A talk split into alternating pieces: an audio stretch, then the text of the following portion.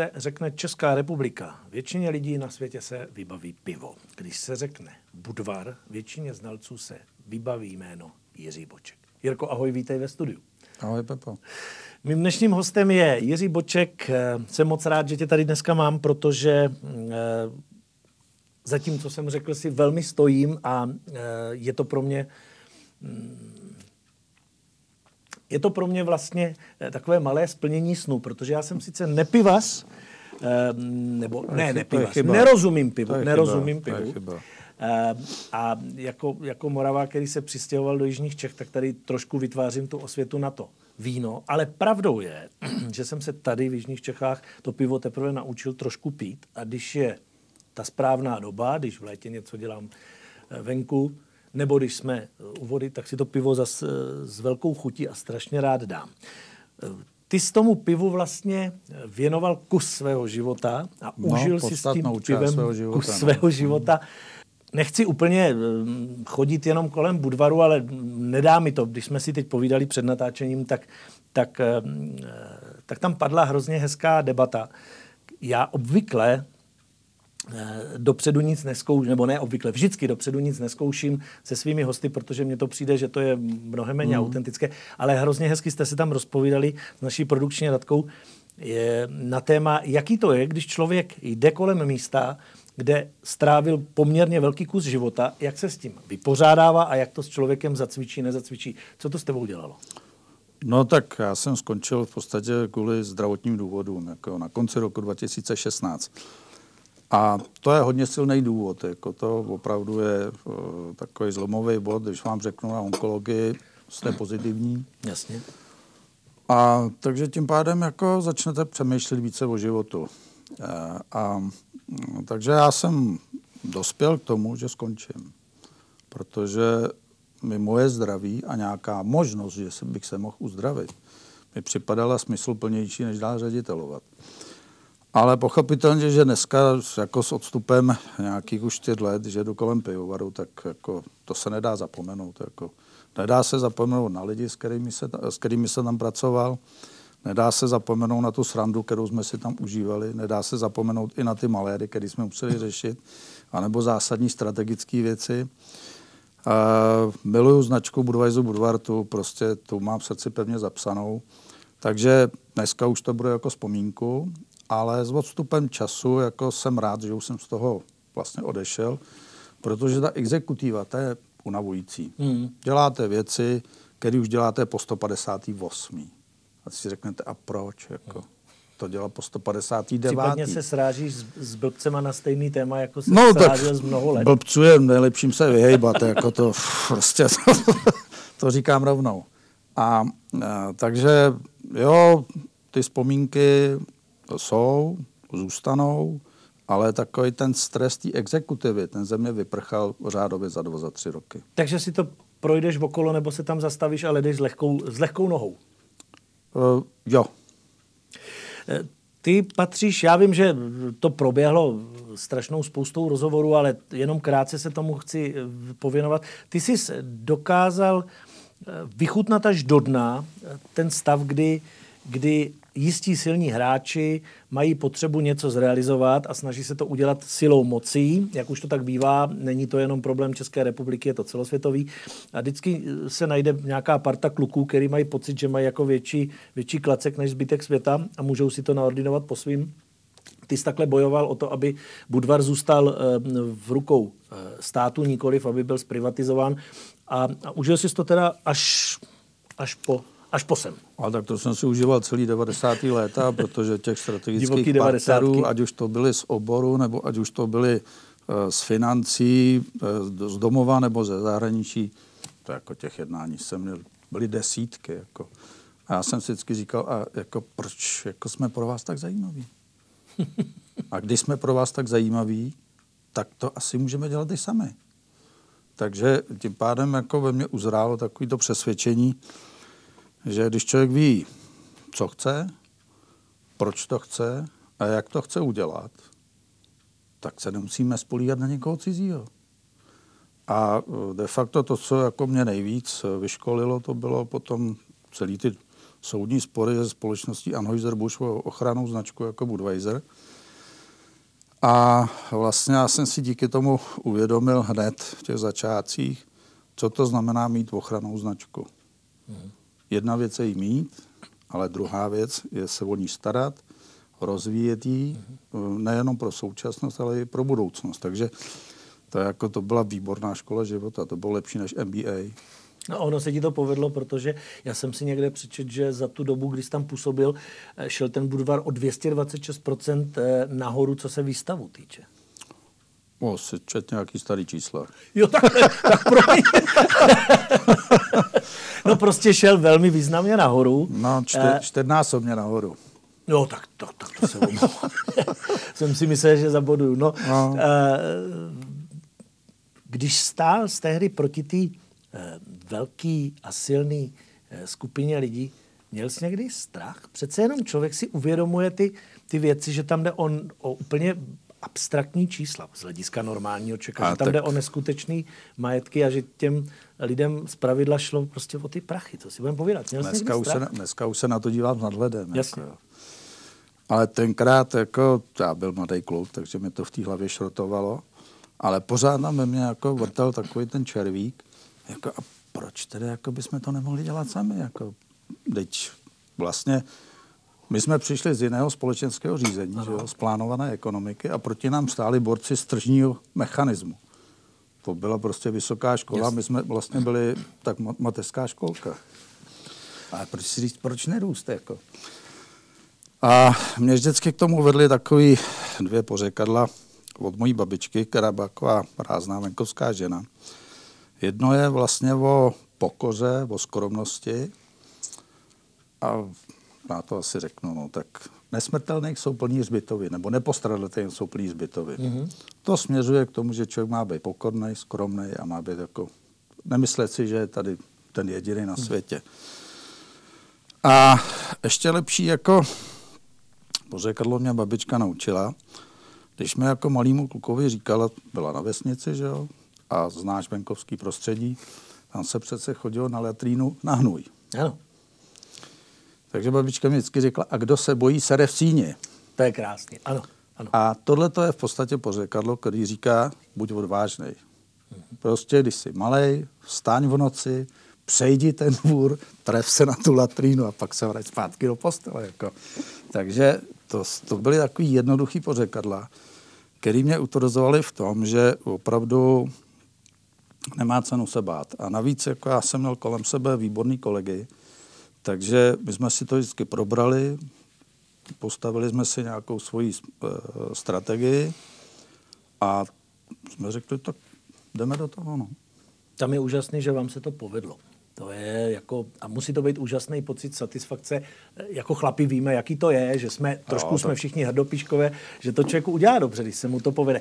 Já s dovolením přeskočím. Kdo by nebyl rád? No to je, Já je si tak. myslím, že i ženy jsou rády, jo, když jo, se jim jo. něco povede. Oni to trošku maskujou, my jsme víc jako průhledný. A oni ale... mají jiný způsob myšlení. a teď nás napadnou, že jsme, že jsme to. No jsme, jako A je to pravda. Jirko, co ty a housle? Zákeřná otázka, ale no, musel jsem se zeptat, protože... otázka, no, není. Jako... Jsi hrál dokonce i v orchestru, že No, taky, jako hrál jsem na to devět let, ale to bylo přání mojí maminky, že nejdřív ze mě chtěla mít uh, karuza, to nevyšlo, uh, protože jsem odmítal kvůli hlasivkám pít teplý mlíko s Vincentkou, což je něco nejodpornějšího, co může být. Mm-hmm. A tak teda potom jsem musel chodit na housle, tak jsem šmrdl devět let na housle, což mě bytostně nebavilo, protože mě lákal víc sport. Mm. Takže jakmile jsem skončil housle, odložil jsem to, dal jsem to pod postel, dneska už bych nezahrál na to ani... Vůbec? Ne vůbec, jako vůbec. A přišel jsem na kytaru a začal jsem si hrát na kytaru jako takový amatér samouk. Mám stejný, mám stejný eh, životní peripety, ale ne tak dlouho. No, mě to zaujalo mimo jiné, protože ty jsi jednou přirovnal, že vlastně, když člověk chce dobře vést nějaký tým lidí, takže se to podobá orchestru. A mně se tam hmm. strašně líbil ten příměr, že říkal, když bude orchestr poskládaný ze samých solitérů, bude hrát falešně. Zatímco, když tam budou lidi, kteří jsou týmoví hráči, tak ten dirigent je vlastně jenom ten, kdo tomu udává rytmus a tón a, a ty lidi se podílí na vzniku něčeho krásného. E, formovalo tě to hraní v tom orchestru třeba k téhle to asi tak, takhle ne. Jako, takhle bych to, že by si vzpomněl to na toho jako- pána. Jako, ne, ne, ne, ne, ne, já jsem naštěstí mě z toho orchestru vyhodili dost brzo. jsem hrál druhý housle. A tak jako to jsem pochopil vlastně e, v rámci sportu, v rámci života a v rámci biznesu. A tak to je, tak to, to platí. tak funguje. Protože vždycky, když jsem vybíral někoho e, ze svých kolegů, tak eh, jsem měl dvě takové kritéria. Jedno kritérium je odbornost a druhá věc je charakter. Hmm. Zatímco odbornost se dá doučit, charakter nikoliv. Ten se nepředělá. A podle toho šel celou dobu. Takže já jsem víc dával přednost jako charakteru, protože jsem si říkal, tu odbornost, to se doučíš jsi člověk, který se rozhoduje e, pocitama? Tak třeba zrovna v tomhle případě dáš na ten hmm, pocit, tak. jak na tebe ten druhý působí? E, První dojem je důležitý, je zajímavý, ale není rozhodující. Hmm. A tak já jsem narozený v září, takže jsem váha. Ty jsi váha, ano. Hmm. Takže logicky zvažuji jak tu emotivní stránku, tak i tu rozumovou. Hmm. No a ty rozumový dávám víc přednosti. No. Ale Pře- emoce tam musí být taky. Převáží. Eh, ty zmínil jsi tu kytaru. Eh, vydrželo to? Zahraješ si ještě? Teď už ne. Vůbec? Teď už vůbec. Možná teďka vnoučkovi začnu hrát u kolíbavky. A to ocení, to si pi. Eh, mluvili jsme o sportu. Ty se schystal udělat cyklo, cykl, cyklový jezd až do Vídně, z Budějovic až do Vídně. Podařilo se to, nebo to ještě plánuješ? To už bylo několikrát. O, tak jako já, když jsem skončil vlastně s prací, tak jsem si řekl, že si člověk musí užívat života. Nic nemusím, jenom můžu. A zase, protože sport mám rád, ale už má bohužel nějaký taky jako zdravotní omezení, tak cyklistika z toho vychází výborně. Takže jsme se dali s kamarádem ze základní školy dohromady, vytvořili jsme cykločundrovu dvojici a vyrážíme po Čechách, na Slovensko, do Rakouska, do Německa. Takže, takže se to povedlo. Povedlo se to. Máš nějaký naplánovaný cíle, nějaký mety, který chceš na kole ještě dosáhnout? Eh, protože všichni chlapi, který, který jako znám a jsou eh, cíle vědomí, tak si většinou plánují nějaký takový, a pokud možno co nejšilenější věci. Tak eh, ne? Jezdíš už, jenom už tak mě jako už na mety, Mě už mety opustili. Jako, člověk se dostane do nějakého věku, řekne si, jako proč bych si huntoval tělo nějakým výkonnostním sportem, hmm budu si jezdit na pohodu, na zážitky a to je to nejzajímavější. To je pravda, ale asi si troufám teď spekulovat, že to člověk může udělat tehdy, když jako je spokojený s tím předchozím eh, životním cyklem, s tou etapou a řekne si, OK, já jsem si tady eh, spoustu věcí jako realizoval a splnil a jsem takový jako naplněný. Máš takový pocit, že se ti podařilo si naplnit svoje cíle, ambice nebo to, co si spřál v životě? Já si no, myslím, že asi jo. Já já jsem za prvé rád, že žiju a to mě hrozně baví. Hmm. A nic jiného nepotřebuju. A v podstatě prožívat život zajímavě, pestře, to je si myslím jako strašně důležitý. A každému bych to přál. Já teď z toho, a já si říkáš, myslím, že ho takhle prožívám.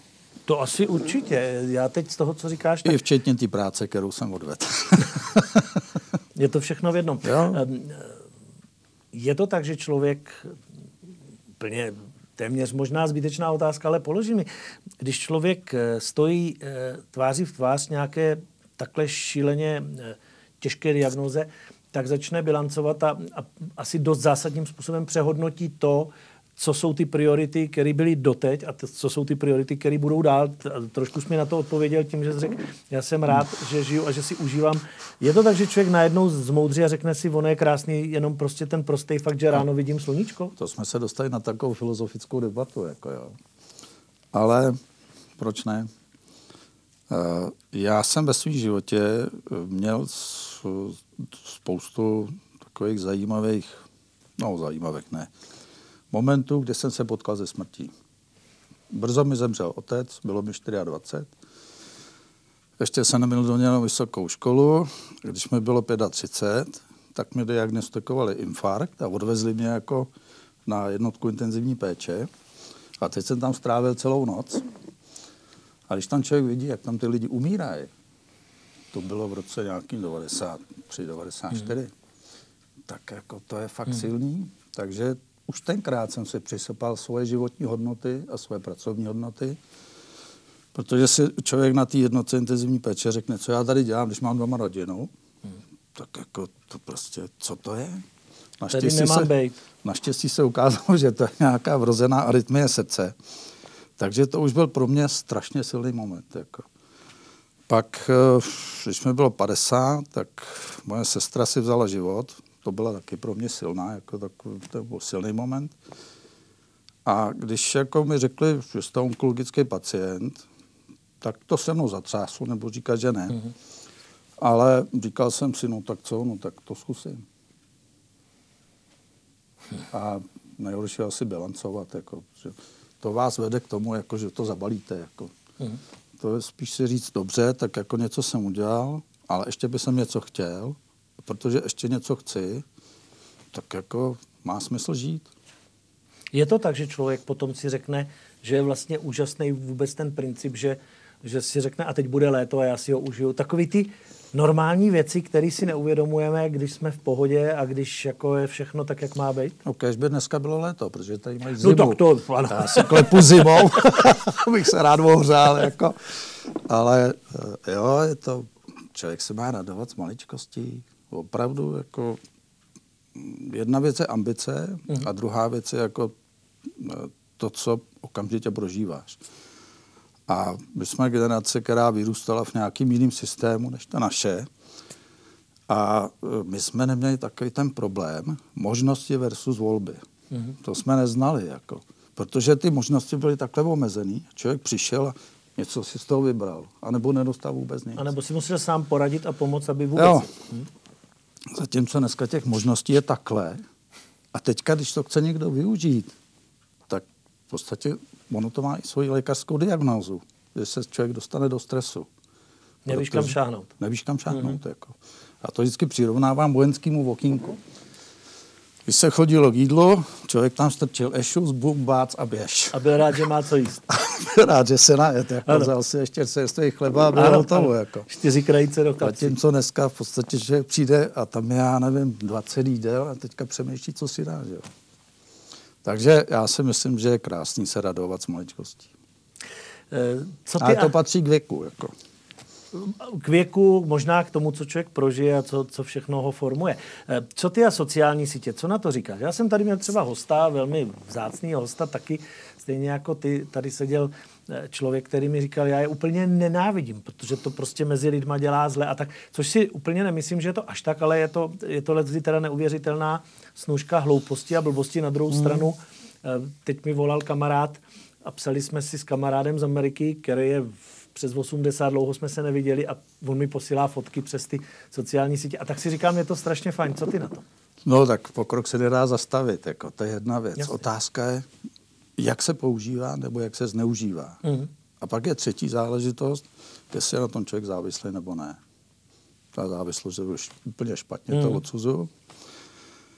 Uh, protože se to dá používat rozumně, bez závislosti.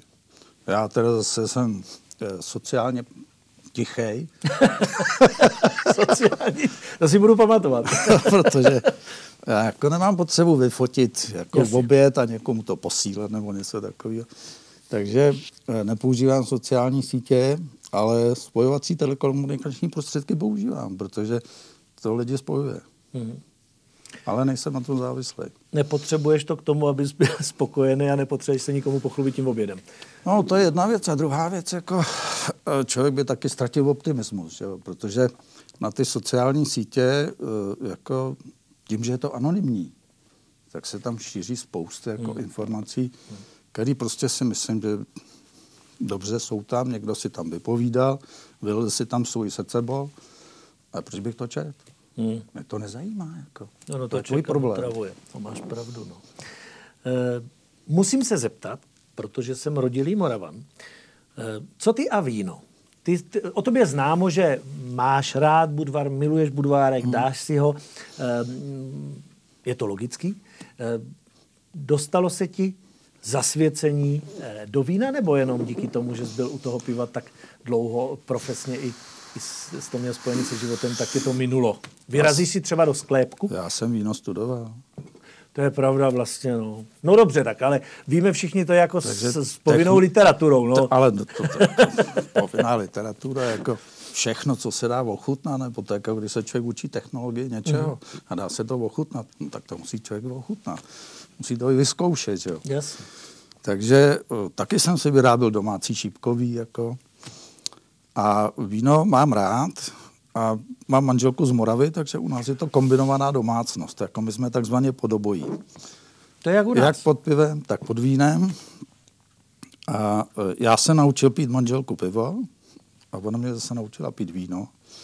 Takže já mám víno rád. Je otázka, jak té příležitosti si ho dám. Mm-hmm. No a co je dobrý, to je dobrý. Jako. Mm-hmm. Já totiž uh, znám jako tu technologii, vím, jak se to má uh, dělat, co je dobře, co je špatně. Ono je to někdy přitěžující. Že to poznáš, když to, to tam někdo ušvindluje. No. Ale tak rozhodující je, jestli chutná nebo nechutná. A navíc, jako ono u vína se říká, je to pěkné. Je to pěkné. Je to pěkné. To je, jak vidím, tak opravdu jako ta zkušenost tam je. Eh, manželka, když je z Moravy, jezdíváte si zachutnat přímo jako do, do správných míst, nebo si jenom vozíš? O, taky Mám takový malý příběh, protože jezdím rád na kole, tak jsme taky jezdili tamhle uh, Valticko, nebo Letnicko, Valtické. To jsou náročné takový, trasy, jako, velmi. No, strašně náročné trasy. A tak jsme se tam taky seznámili s vinařem, s Fratiškem Mádlem, ano, to je známé jméno na Moravě. Všichni to, mádli jsou známí. Ale on je, on je opravdu, František hmm. jako je odborník a umí to. Hmm. A tak, tak jednou jsme tam jezdili na kole a v sobotu večer jsme tam byli u něho v tom bez klípku. V neděli mělo být škaredě. Říkám, Františku, my zítra jezdit nebudeme na kole a my ti půjdeme pomoct sklízet. Tak celá ta parta šla do Vinice a to byla parta různých ředitelů a drahých manželek. a to vás manželky pochválili. A ne, v pohodě, jo? ty holky byly v pohodě. A Franta má dubu, já to si musím vyfotit. Takovýhle brigádníky jsem tady ještě neměl.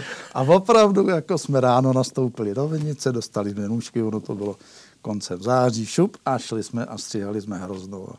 Vydrželi jste jak dlouho? Vydrželi jsme Fakt? normálně, no. No, to teda není sranda, kdo to nezažil, tak neví. Bolí no. tě za chvilku toto? Já nevím, jo, no. to je mozoly na rukách, bolí záda, všecko. Hmm, hmm, hmm. Putenka je těžká. No, jasně, no. Do to je totiž, do traktoru. Tak, potom. to je starý vtip přece, že jo, když se pozvou Pražáci nebo Češi, když se pozvou na vinobraní, tak jedou celý nadšení, že si vypijou hubu a ve no. finále dostanou rukavice, knůžky a jedou, jako. táhnou do, do Vinohradu no. stříhat. Je to náročná práce ve Vinohradu. Jako. Je to velmi tvrdá je práce a strašný je, když potom ten člověk vidí, že mu to tam buď zežerou špačci nebo do toho zaprší. To ta výroba vína už je jednodušší. No pravda. Já vždycky říkám vinařům, když chci podrážit, říkám, kluci, vy s tím vaším vínem naděláte. Teď je to jednoduchý, jako vezmu bobule, sešlapu to jako v nějaký díži, šťávu, sleju a ono to samo vykvasí. Ono to že? samo udělá. Ještě jsi nedostal vidlema? a tak to jsou takový jako kamarádský šťouchy no, a říkám, to pivo je složitější, ale udělejte jako, udělejte tady nějaký víno z obilí, prostě to, to je složitější proces. No ono to bude tak, že ta příprava na tom, na tom vinohradě, tam prostě nemáš šanci to, to, to napravit, když se ti splaší příroda. a u toho piva zase, když se to nepovede při té výrobě, mm. už potom. Mm. No. Takže tam mm. je to přesně tak, že, že to finále může být zmárněný všechno a, a no, je, každé má svoje. Každé má svoje. Tak, tak. Ale když se to dělá s láskou, dělá se to poctivě a pak to ještě chutná, tak to je super. Ježíš, to je krásný bonmot. Jako to, to bych skoro to řekl, bon, že... To není bonmot. No, nebo taková jako hezká Na filozofická... bonmoty máme prezidenta, jako. ale... eh, Jako, to se ani ne... no, to, No, no, ale jo, to, no. tohle to je konstatace, to není bonbon. Ale jako. krásná, Ale to je nádherný. Jako. Já bych si to skoro napsal, ale díky tomu, že to mám v záznamu, tak si to budu moc stáhnout a, a budu moc používat a budu moc machrovat, že to mám od tebe. Jirko, mě se moc hezky povídalo, jsem moc rád, že jsi přijal pozvání eh, do mého pořadu Jo, děkuju. a budu ti přát, aby to užívání eh, a taková ta hezká cesta životem, kterou si tak jako a, a, a čiší to z tebe, že si ji umíš tak jako naordinovat. Eh, aby možná třeba prostřednictvím tohoto našeho pořadu přešla i na někoho z diváků, kteří si říkají, jako, že ten život stojí za prd, nebo tak. Teď je ta doba taková smutná Není. a no pro spoustu lidí, jo, jako já Ne, to vidím, ale- jak, jak se s tím neumí poprat. Jako člověk to musí brát víc rozumově. Je to tak. No já jsem chtěl říct, že bych byl rád, kdybychom tady tím povídáním třeba lidem poslali kousek takového jakoby pozitivního, positive thinking, jak říkají A, tak angličané. jako- Takový to, že prostě není tak zlé, že to je furt Užívat si dobrý. života a nestresovat se z toho. Jako. Já vím, že se to lehce eh, jako radí, jo. ale opravdu tady si myslím i tady s, s tou situací s koronavirem jako bejvalo podstatně hůř. Teď my nevíme, co to je bída. Jako. Hmm. Souhlasím. Zaplať pán Bůh, že žijeme v této etapě, jako v, tomto, v tomto století, protože to, co jako, kdyby nám vyprávěli nějaký lidi z tamhle z 13. 14. století, asi bychom se nestačili divit. Hmm. A e, mně docela stačilo, teďka, jestli to ještě můžu No, doříct, klidně. Běžela v televizi, nebo běží v televizi seriál Božena Němcová. S chutí koukám. Eh, je to velmi zajímavý a tak jako se na to díváme s manželkou a ještě se na to s náma dívá tchyně, které je 88. A ta se úplně, ona se uráží, že něco takového, se to může vysílat. Já říkám, mami, ale teď to popisuje přesně stav žen Mhm. někdy v polovině 19. století. Teď jako, jaké je Tak to to rozdíl bylo. proti té době, kdy žijeme teďka v 21. století. Tak to bylo a v podstatě my jsme měli Boženku Němcovou jako Jo, byla to ikona. ikona, ano. na tu se nesmělo šáhnout, nesmělo se ni, o ní říct špatného a nedej bože, že měla milence. Ale hmm. ten život tenkrát takhle vypadal. Jako. Oni naopak těch, těch možností se pobavit měli mnohem méně, tak no. No. tohle zrovna byla jedna z variant, jak Takže- šlo ten život si zpříjemnit. No. Já si myslím, že si nemáme na co Já naříkat. si myslím naopak, že díky tomuhle seriálu bude spousta dětí mít mnohem větší představu o tom, kdo to byla Božena Němcová. Jo. A místo toho, pardon, suchoprdského učení o těch ikonách, Jo, o že těch tyhle ikonách, věci no. udělají mnohem víc práce, než ty, než ty sterilní příběhy těch, těch um, nedotknutelných, který v mm, podstatě mm, nikoho mm. nebaví. No. Moc děkuju, že jsi přijal. Moc děkuju, že jsi tady se mnou za pozvání. Být. Díky, ahoj. Ať se daří hlavně. Díky. thank you